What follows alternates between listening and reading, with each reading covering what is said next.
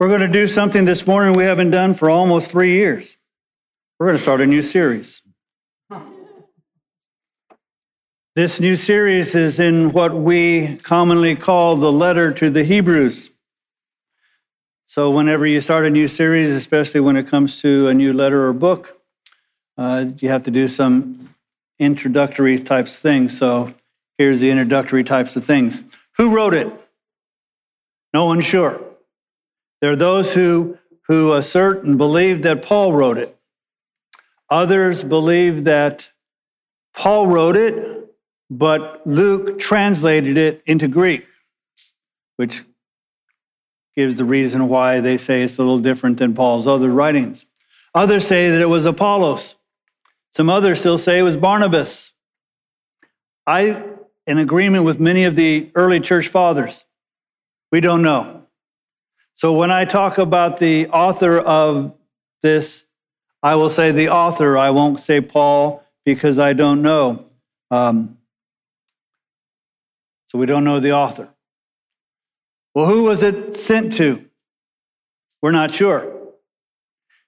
Like a lot of the letters to uh, from Paul, it's to the church at Corinth or the church at Rome or Ephesus or whatever. This doesn't have a geographical destination. So, why it's called the letter to the Hebrews is because of the content that it is quotes what we would call the Old Testament, which they would call the scriptures. They quoted the scriptures, and since he quotes the scriptures a lot, the assumption is that it must have been intended for Jewish Christians and those who were considering to being Christians and those who uh, were making it difficult for uh, the Jewish Christians. It's called the letter to the Hebrews. It doesn't look like a typical letter, and you don't get the clue that it's a letter until the last few verses of the letter. And then it becomes clear that it's a letter. Otherwise, the contents of it is much more exhortation and warning, encouraging and getting you to, to move towards faith and also warning you that if you don't,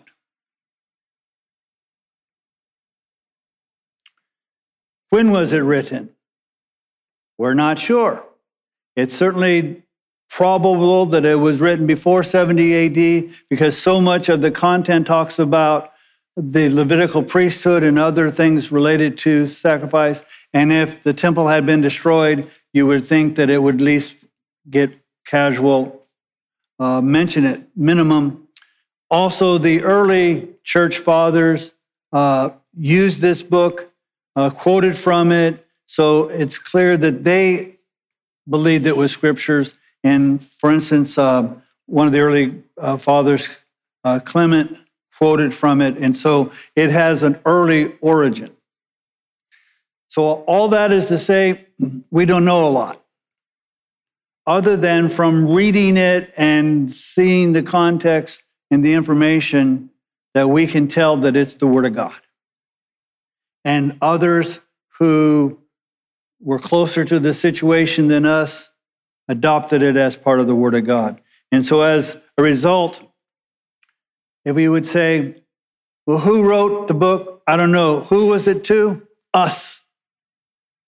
Because God's word was sent to us that we might have faith and be increased in faith and secure in that faith and be warned if you get off track. So, if you will, while this may be the letter to the Hebrews, it's also the letter to FBC West and also the letter to all other believers. Um, so, that's to who it's from. So, let's get into the meat of it. And I'm going to surprise you. I'm going to stop with the first word God.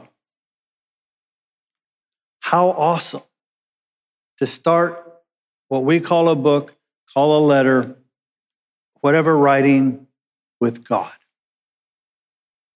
God. This is going to sound almost blasphemous.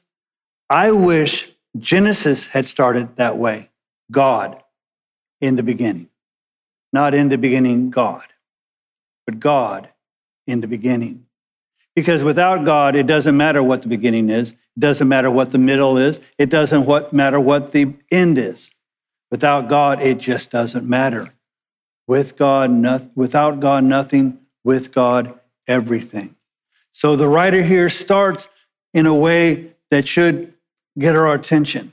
It's not blessed be you and, and all these, it's God. God, after he spoke long ago to the fathers in the prophets in many portions, in many ways. So he's saying, God spoke. Now, there are two ways you know about God. One we call general revelation. That's what the um, theologians and others will talk about general revelation. Well, general revelation is that you can tell that there is a God based on certain things. The heavens declare the glory of God. They speak that there is a God. The oceans tell of his glory. The geography tells of that there's a God. Biology tells us that there's a God. Physics tells us there's a God. All the sciences tell us that there is a God.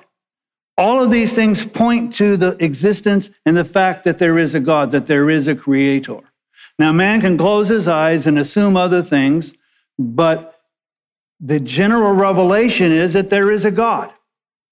The problem is, is that in general revelation, we don't know who God is, other than we can tell he's powerful and that he exceeds time and all these other things, so that he's omniscient and omnipotent and all these types of things, because we can see the universe and its vastness and the power that we can understand that that type of God who created things must be that kind of God. But we don't know whether he's loving or hateful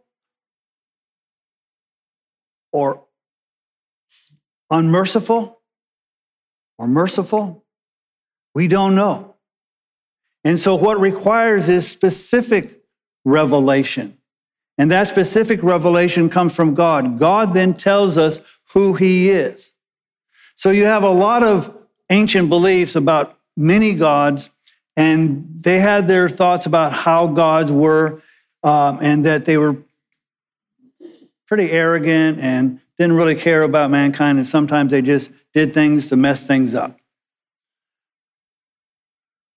The scriptures tell us who God is. And the scriptures tell us who God is because God is the one who speaks. So he says, it is God who spoke long ago. So it's not somebody else speaking for God, God spoke. So it is God who's revealing himself to us who he is. And he did so long ago to the fathers in the prophets. So he said, many years ago, because between what we call the Old Testament and the New Testament was about 400 years where God stopped talking.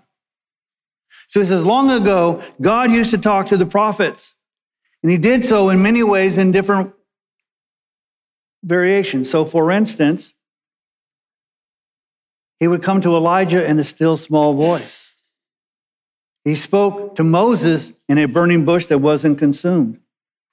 He came to Abram and others as an angel, as a man. He would come in different ways. Sometimes he would come in visions, and sometimes he would come in dreams, and he would come in various ways to impart who he was and what his plans were. So that's when it says he came to the fathers and the prophets in many portions and in many ways. When God revealed himself, it was in a planned, measured manner. He didn't reveal all of who he was, he revealed it in portions and portions and portions.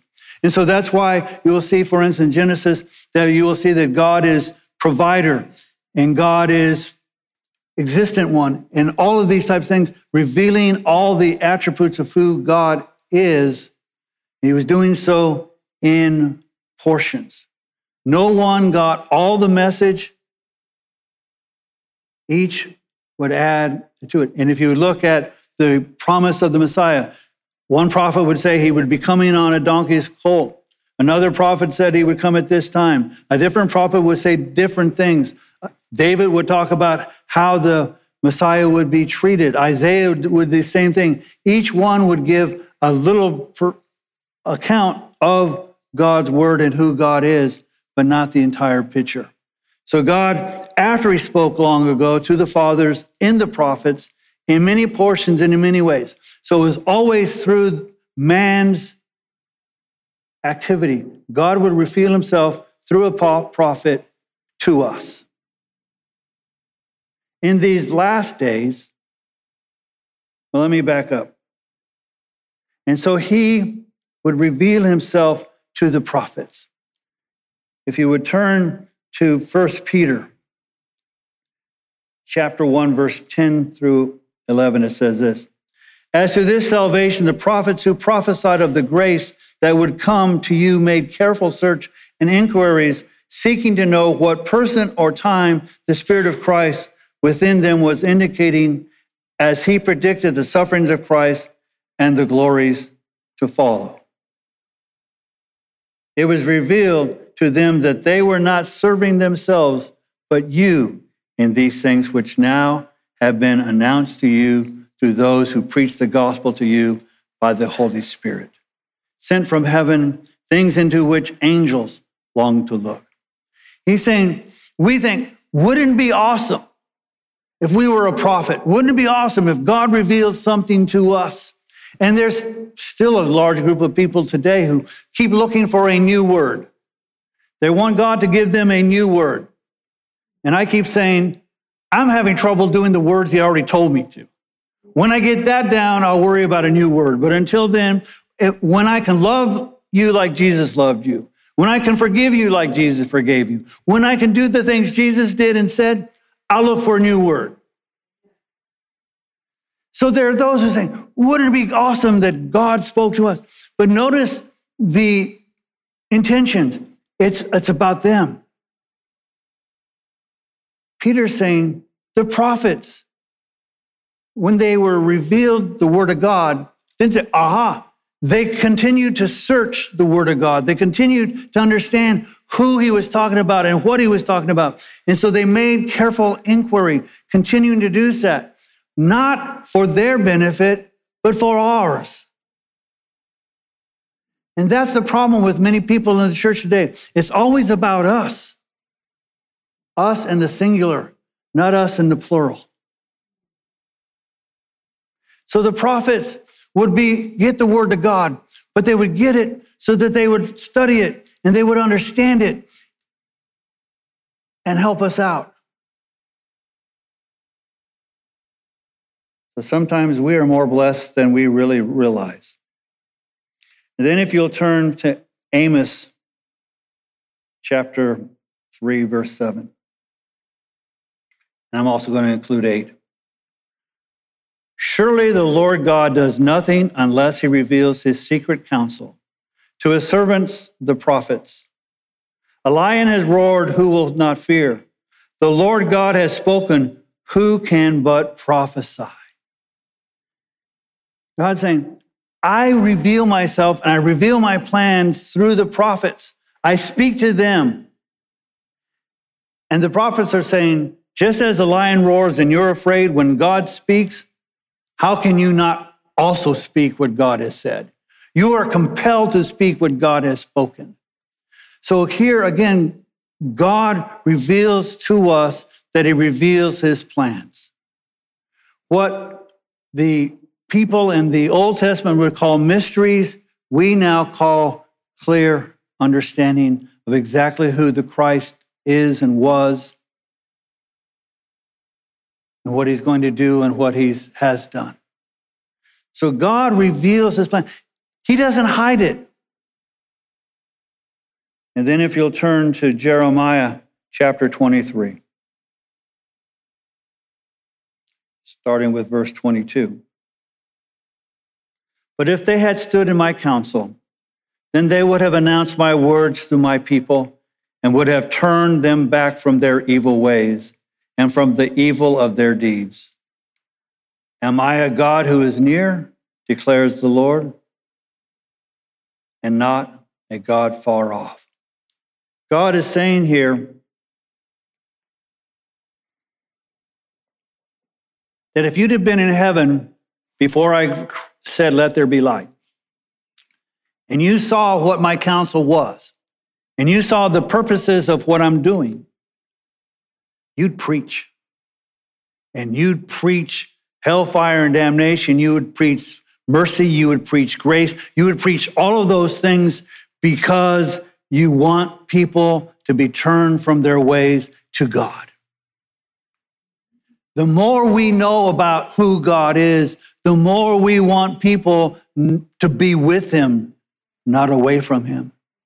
So he's saying, if you'd just been there, you'd have a whole different outlook on this life. Let's go back to Hebrews.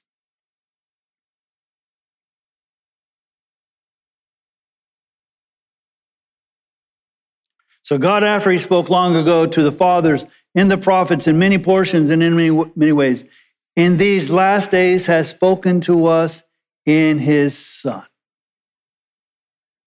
I'm saying, I used to speak through prophets. I spoke in a still small voice. I spoke in a burning bush that wasn't consumed. I sent angels. I did various things. I sent visions and dreams. Now I'm sending you my son. I'm speaking through my son. Whom he appointed heir of all things, through whom he also made the world. So the scripture says not only did Jesus become God's speech, he is the heir. He's the one who's going to inherit it all, and he's the one who created it all. So, the one who is coming to us to announce who God is and what God's plans are and what God's purposes are is the one who was the creator himself. Now, I'm going to, in the week to come, to talk more about the heir appointed, but I want to look at Jesus as that speech. Probably the verses that you're thinking of is in John chapter 1. So I want you to turn there.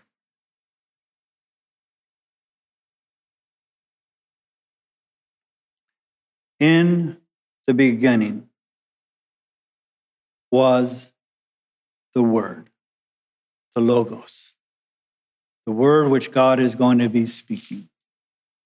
And the word was with God, and the word was God. God has now sent forth his son to tell us who he is, but he's sending not a representative, he's sending himself to proclaim who he is. That he is the creator, that he was there before the creation, and that he was with God and he is God and was in the beginning with God. And all things came into being through him, and apart from him, nothing came into being that has come into being. We see here there are no exceptions. Even the mosquitoes came into existence because of him. Now, maybe if I'm still interested, when I get to heaven, I might ask him why he made mosquitoes. But I'm sure he had a reason. But even them were made by him. And guess what? You too.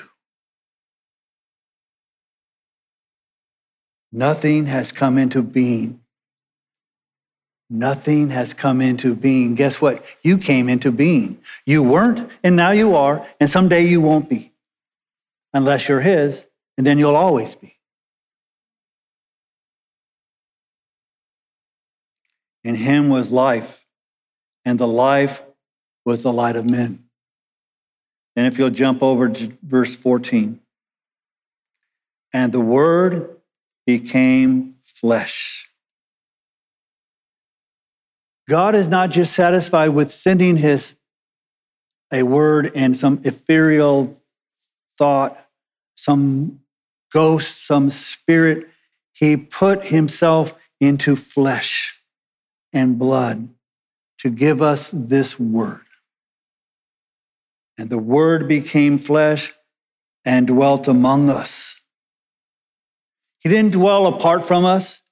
He didn't come um, as the Savior who, like in the all the westerns, the the the hero will come from the the east or whatever, save the town, and then ride off into the distance, and we'll say, "Who was that masked man?"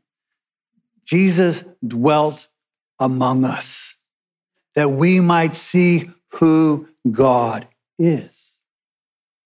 God spoke that we might see who he is.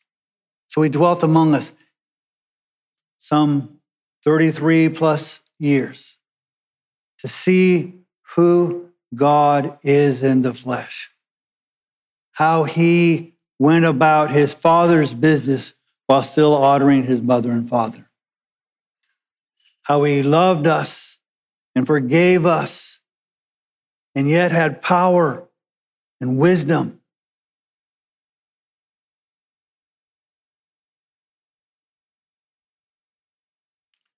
So God spoke. He spoke to us in His Son. The last verse I want you to take a look at is found in 1 Peter chapter 1, starting with verse 24.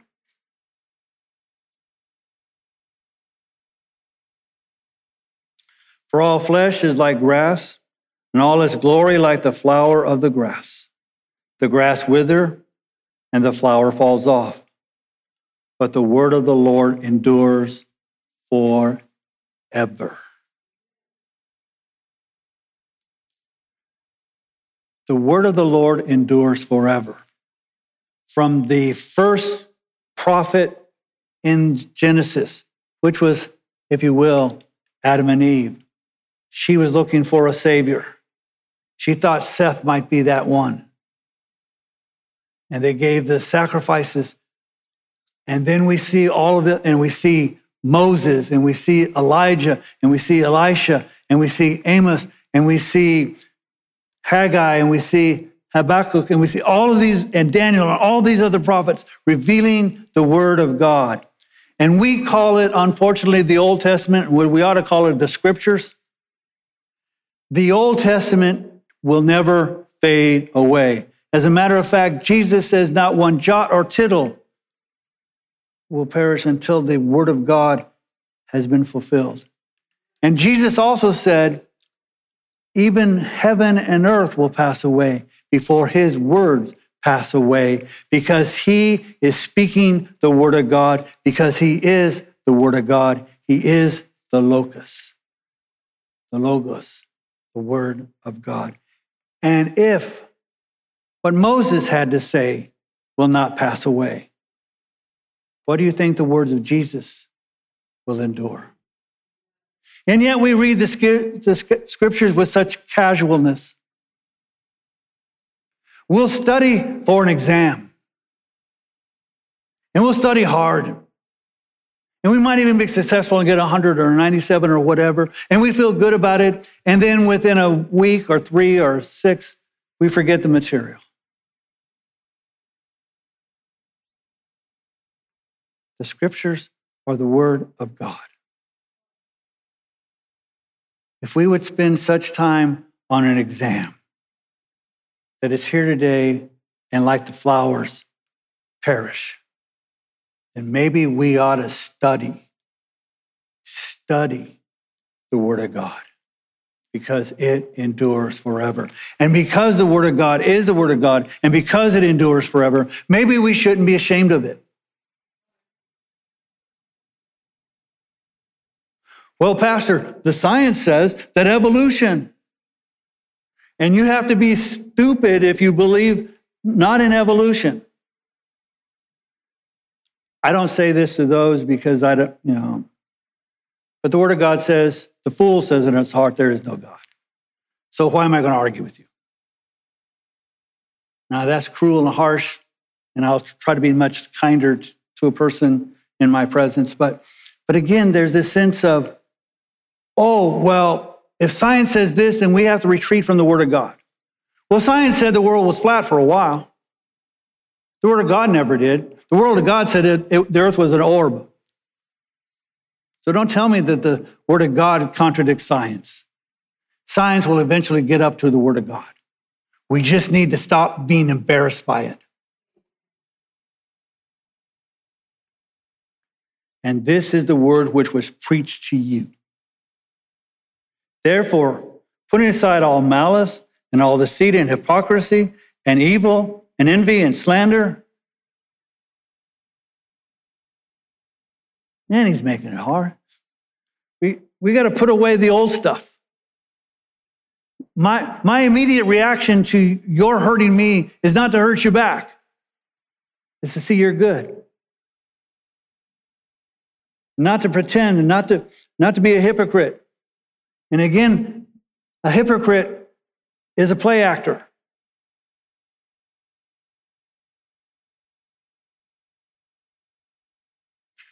That thing that's sitting on our communion table is pretending to be a candle.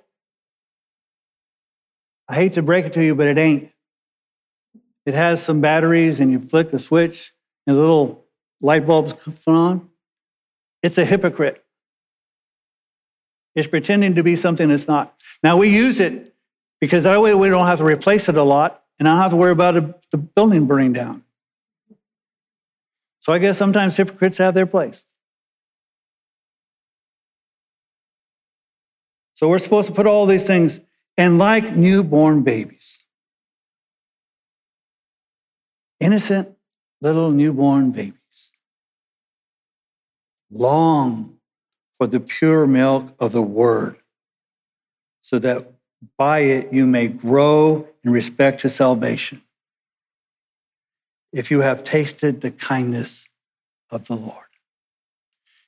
You see, the study of God's word causes us to grow, causes us to grow in faith, causes us to grow in strength, causes us to grow in wisdom, causes us to grow to maturity. And just as a baby earnestly desires its mother's milk,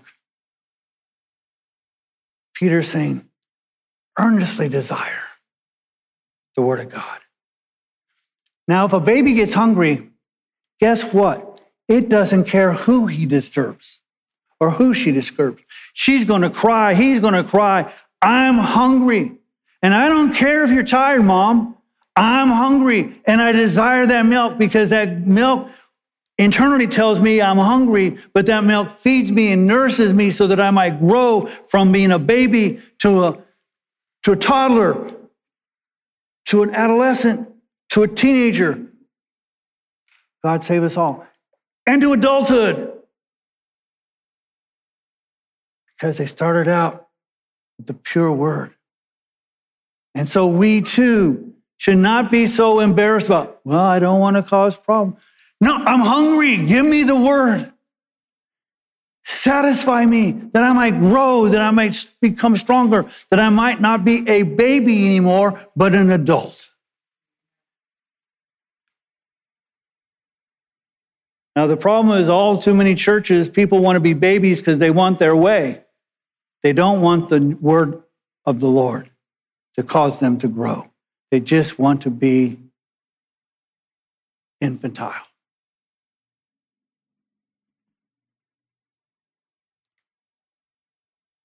But notice it says, tasted.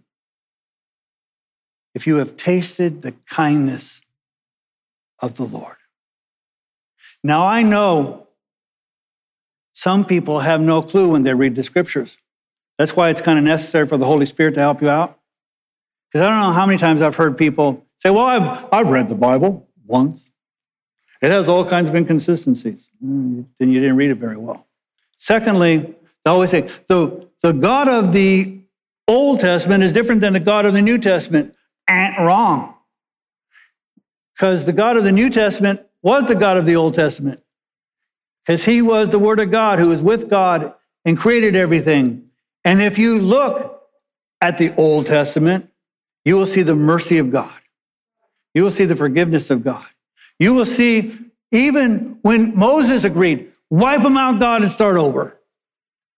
God doesn't, because he's merciful and he's loving.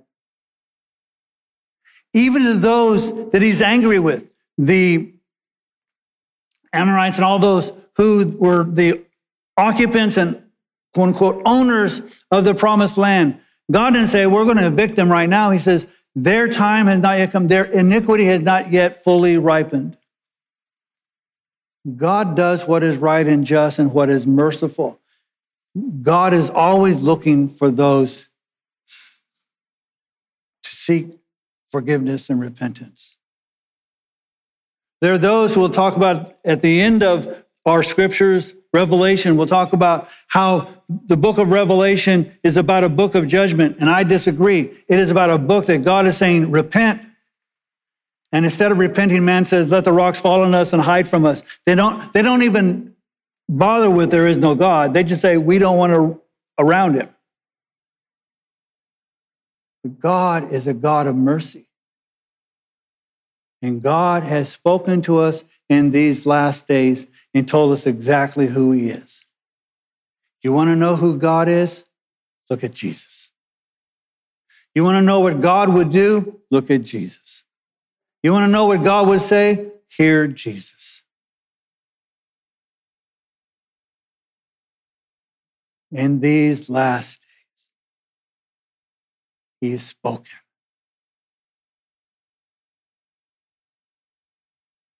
Maybe we got to pay more attention.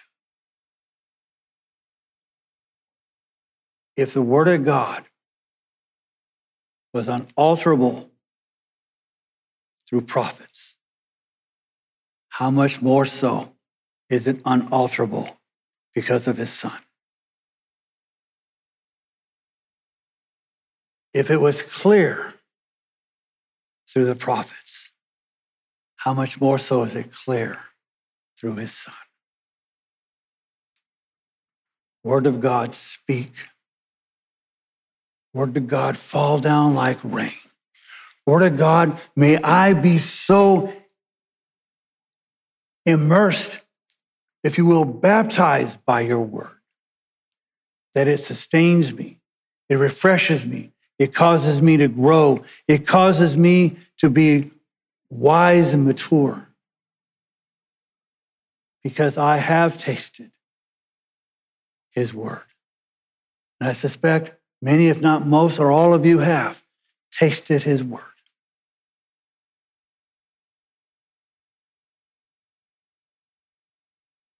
All too often, we need to go on a diet of real food because we consume too much of it. I can guarantee you this if you overeat the Word of God, you won't get fat. You'll be more like him. You'll be more like you were intended. You're more beautiful.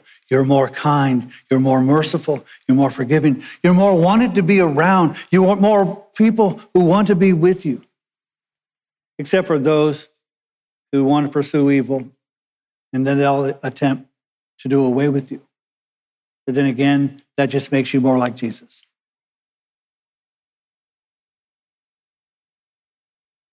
So God spoke.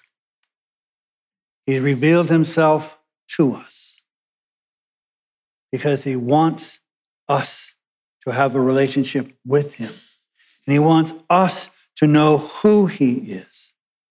He's not a God afar off, he's a God very near. And he's a God who wants to have a relationship with you. And he's a God who wants you to trust him. He's a God who wants you to hear what he has to say.